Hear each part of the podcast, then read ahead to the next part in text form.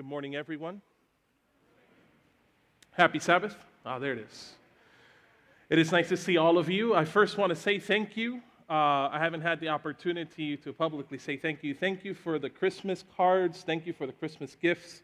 Um, definitely highly appreciated. Uh, y'all are so generous. Um, and it, it, meant a lot. Uh, it touched our hearts. I remember just talking to Jessica and sharing with her uh, just how awesome it is to serve this church. Uh, you guys are um, definitely a great group of people. Uh, we told this to the elders, um, and, I, and I think I speak for Jeff on this one. Uh, you make our jobs much easier because it's so amazing to work for you and, and with you. Uh, so we want to thank you so much for that. Um, We're in the middle of a, a series, Revival. Who here wants to have a revived church? Is that your goal? Is that your desire? Do you want to be revived? Well, in order to, re- uh, uh something I want to tell you right now is that in order to receive the revival from God, we need to understand the cost of revival. Revival is the biggest threat that Satan's kingdom faces. A revived church, a revived church can thwart and kill the progress of the enemy. Every single revival will always lead to reformation. Revival always leads to reformation.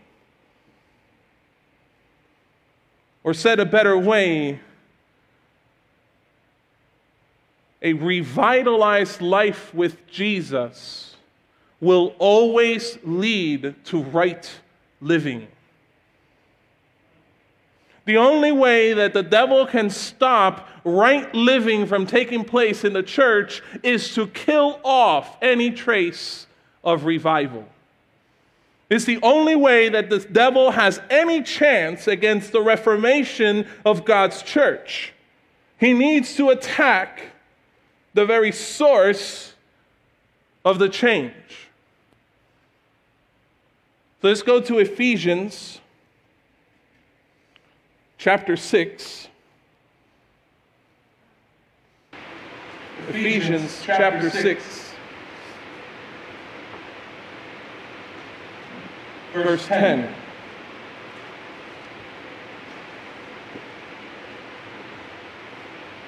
And Paul says to his young church in Ephesus, striving for revival of their own, he says, finally, be strong in the Lord and in the strength of his might. Put on the whole armor of God, that, it, that you may be able to stand against the schemes of the devil. For we do not wrestle against flesh and blood, but against the rulers, against the authorities, against the cosmic powers over this present darkness against the spiritual forces of evil in the heavenly places. Sermon title for today is Dress Up to Stand Up. Dress up to stand up. Let's pray. Our gracious Father, we thank you. We thank you for your grace and we thank you for your love. But most of all, at this very moment, we thank you for your concern for our safety, Father. You have given insight to Paul to warn us how we can stand against the enemy in the middle of our revival. So, Father, I pray that you will anoint our hearts and our minds, that you will anoint my lips. I ask this in Jesus' name. Amen. Growing up, my favorite cartoon was the Looney Tunes. Any Looney Tunes fans here? Yeah, uh, don't be don't be ashamed. It's okay. I love the Looney Tunes. And even to this day, if I get a chance to sit down and watch the Looney Tunes, I will watch the Looney Tunes. There is something about Bugs Bunny, there's something about Daffy Duck. And by the way, let me tell you, uh, I love Bugs Bunny. But there is something about Daffy Duck and uh, Porky Pig, in, in particular the episode of Duck Dodgers in the 24th and a half century episodes that I really love. Okay, so I'm, I'm showing and I'm sharing and confessing my love for Looney Tunes. Maybe my reason for loving it is because of memories that I have formed. I used to watch Looney Tunes while laying down with my grandfather in the sofa. And we would be drinking papaya smoothies or soursop smoothies or, uh, or, or, or, some other fruit smoothie in the cool of the afternoon, and we would watch these cartoons after a long day of work. It could also be those Sunday morning uh, memories, waking up and having my mom make me an egg and cheese sandwich on a really soft, uh, uh, uh, sort of Hawaiian roll type of bread in Puerto Rico. Sit down on the sofa and we, I can watch the Looney Tunes. But something that I've always noticed about, about Looney Tunes, and maybe you have as well, is the way they portray the devil. The devil in the Looney Tunes is just this little fat blob of red with horns and a pitchfork. The devil in the Looney Tunes is more like a gatekeeper than an actual threat to your life. Looney Tunes portrays the devil as someone who simply just stands behind a desk and stamps your arrival and closes the door behind you and poses no threat at all to your life. But Paul, in his letter to the Ephesians, in his letter to this young church looking for revival, he says, Look, you are facing against a power so conniving, so evil, and so sinister that he will bring about your destruction. He says that we, that we are at war. We're in a battle, not with flesh and bloods, but with rulers and authorities against cosmic powers that are well beyond our comprehension and power. He says, Put on the whole armor of God. Dress up in the armor of God, because with it you can stand against the schemes, or more literally, the methods of this sinister enemy of ours. I want to give you three examples of schemes that we will face as a church seeking revival. The first scheme that the devil will launch at us is the scheme of division. Are we living in a highly divided world? One form of division is politics. You can understand the power of this scheme when I say Trump or Biden, and all of a sudden, in the back of your mind, if you have been susceptible to this scheme, you had already started formulating defenses to fight against me even though I just said Biden and Trump. Every time I say the word politics, remem- I remember what my professor will always say in class. Politics comes from the Greek. Poly means many, ticks means blood sucking parasites.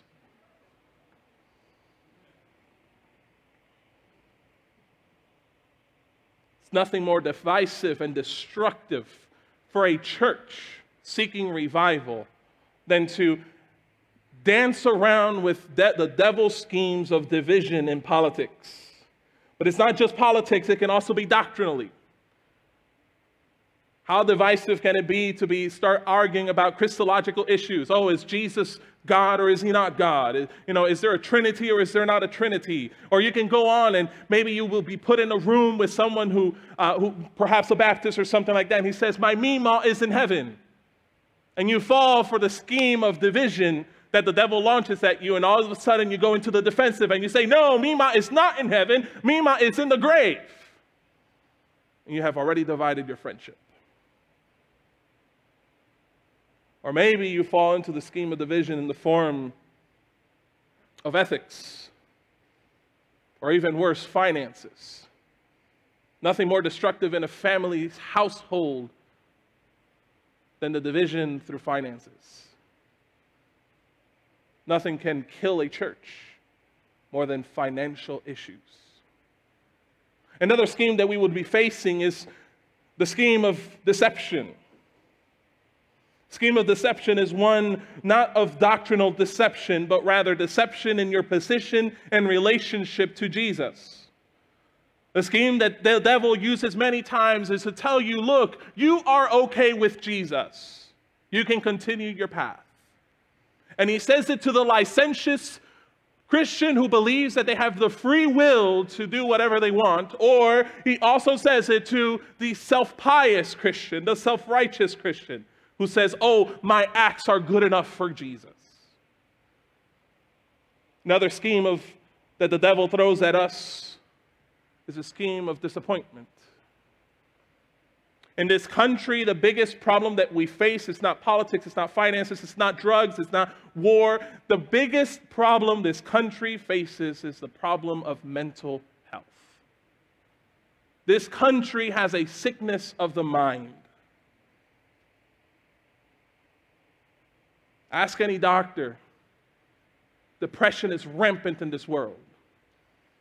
Anxiety sees no bounds.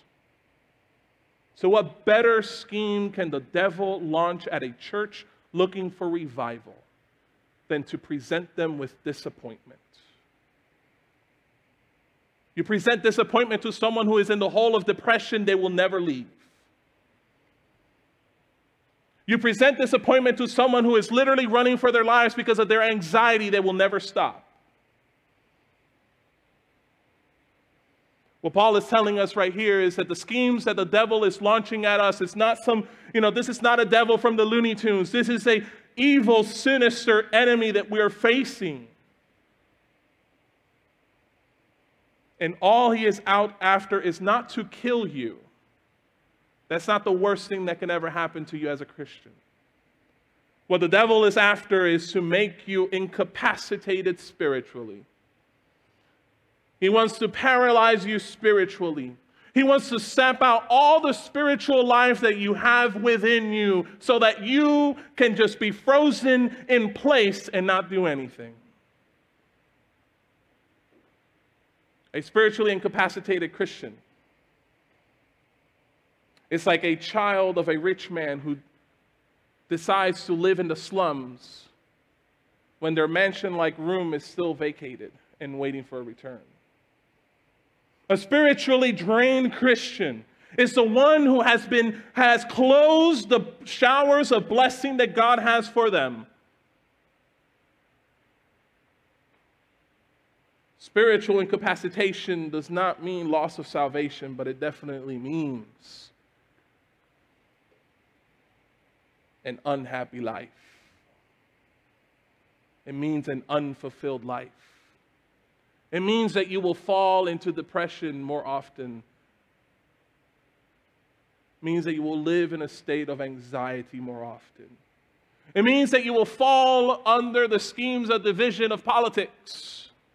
And you will literally leave all these many ticks to suck out your spiritual life. It means that finances will rule everything you do to the point that it will bring division in your household and in your church. So, how can we fight this enemy with these schemes? Paul says in verse 10 finally, be strong in the Lord. Be strong in the Lord and in the strength of his might. The answer for a Christian who is being faced with the schemes of the devil is to pick up the power of God. And the power of God is nothing more and nothing less than the whole armor of God.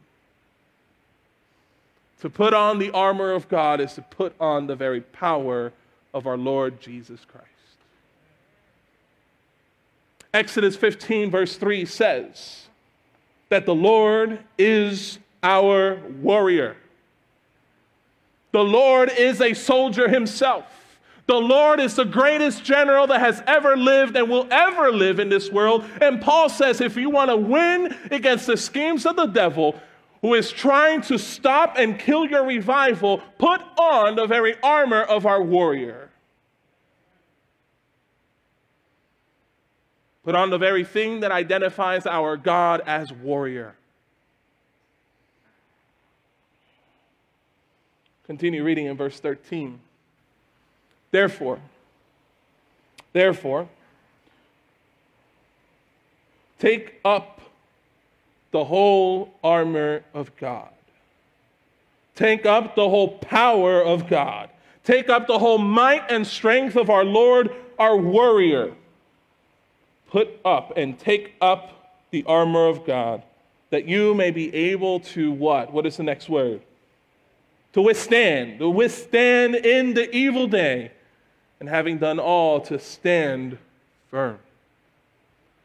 Paul tells his young church that it's looking for revival just like we're looking for revival. He is telling his church, look, you can stand. Victory is certain for you. There is no need to fall prey for these schemes of division, of, of deception, of disappointment. There's no need to fall into that. There is no need to live a spiritually incapacitated, immobilized life. You can have a victorious life.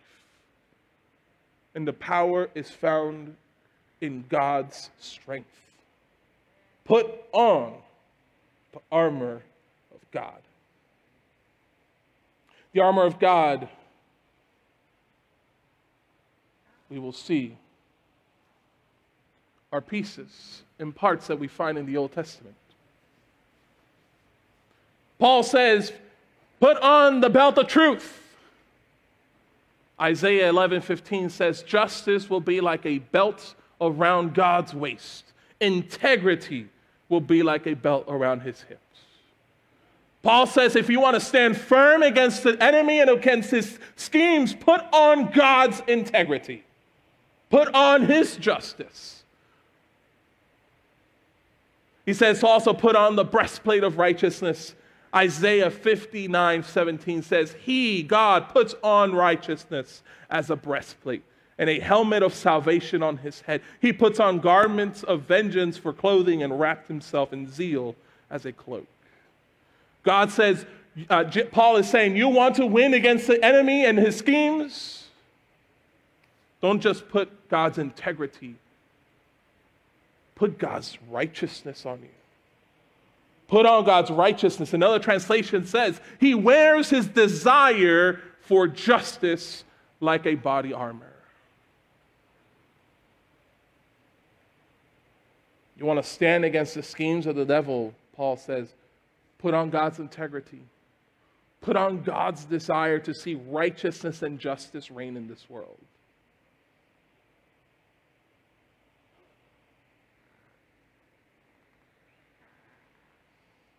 Stand therefore, having fastened on the belt of truth and having put on the breastplate of righteousness.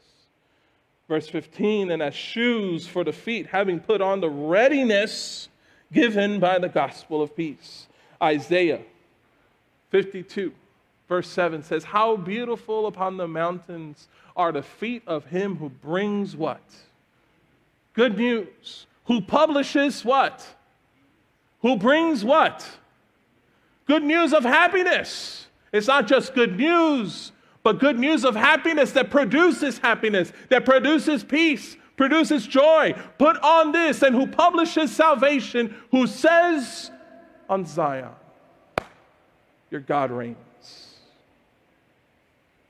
You want to stand against the schemes of the devil of division? You want to stand against the schemes of deception, of disappointment? Put on the very character of God.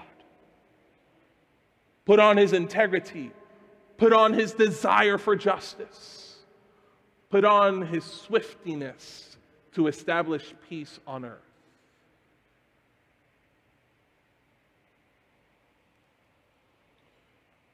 Then he also says in verse 16, but above all, in all circumstances, take up the shield of faith. Take up the shield of faith with which you can extinguish all the flaming darts of the evil one.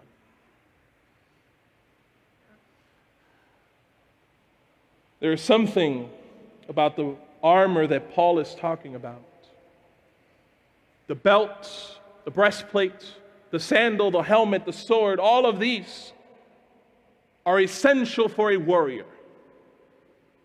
It is required and necessary to go into the battlefield. And the only way that you can ever have success against the schemes of the devil is to put on this armor. But there's a downfall to this armor, even though it's God's own armor. You see, that armor is only useful as long as you are in a one on one combat.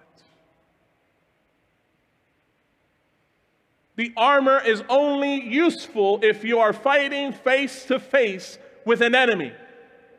But what Paul is telling us here is that the devil is not courageous enough to fight you one on one, face to face.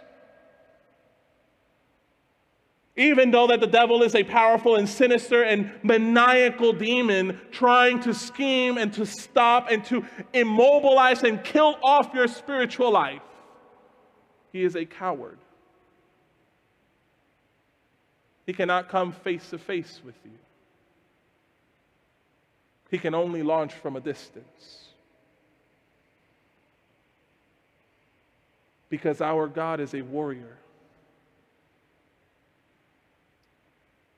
And our God stands in the front lines along with us. Not like a coward of a general miles away behind in safe lines. The devil cannot come to you face to face and attack you because your God is there with you.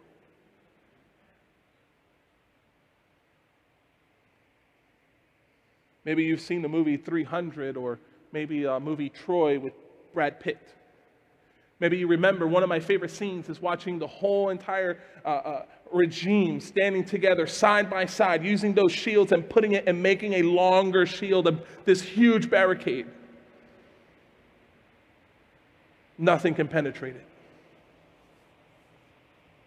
The shield for a Roman soldier will not be this little puny, little round or square shield. The word for shield literally means door. These people will run out with door sized shields. And the command that Paul is telling us to do in the battlefield is to stand firm. Don't push, don't retreat. Stand firm. Drive your shield into the ground. Your sandals, which are ready for the, for the war, are cleated sandals. Drive those into the ground and stand firm and let the shield protect you from the devil's schemes. If you forget this shield, your integrity will mean nothing because it will not stop the arrows. Without the shield, your desire for justice and righteousness will mean nothing because it cannot stop a flaming arrow. Your helmet of salvation will mean nothing if you're defenseless to fiery projectiles from a distance. So, above all, put on, pick up the shield of faith. Pick up the shield of faith because it, with it alone will it protect you, and not just you, but your entire front line from the flaming arrows. So we see that the belt of truth is not just truth, but it's integrity. It is a lifestyle. It is something you do and you partake and you walk in. The breastplate of righteousness is not just righteousness for righteousness' sake, it's a desire and pursuit to establish righteousness and justice in the world. It is a lifestyle. The sandals, it's a readiness, the swiftiness to establish peace on earth. It is a lifestyle, it is not some, some idea, abstract thing. And the faith of shield is not some abstract thing either. Paul says, Church, you who are looking to looking towards revival, you who desire revival, collectively, church, pick up your conviction that God can deliver you. Psalm 7, verse 10 says, The exalted God is my shield. Paul says, pick up the shield of faith, and that's conviction that your shield will protect you. that you have conviction that God's goodness is still on your side and He is still out there to help you and deliver you from the schemes of division, schemes of deception, and schemes of dis- disappointment.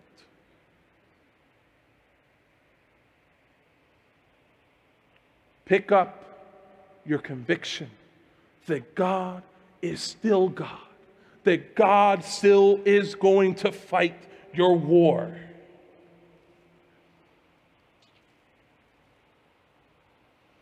See, Paul tells us we need to dress up in order to stand up. We need to stand up, we need to dress up with the very character of God. We need to put on God's integrity. We need to put on his swiftness for peacemaking. We need to put on his desire for justice here on earth. But above all, we need to have conviction that God is still good to us, that he will deliver us from the day of evil. and that sinister, maniacal Satan cannot stand a chance against you and his church.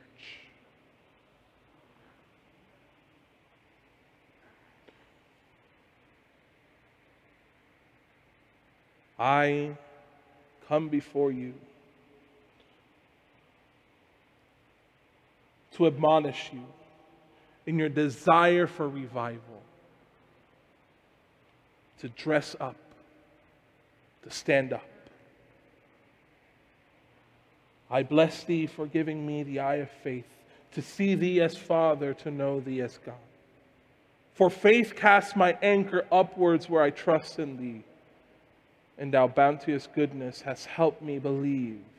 Lord, fan the divine spark into a glowing flame, and awaken my faith to trust in thee. Church, you want to stand? Do you want to stand the day of evil?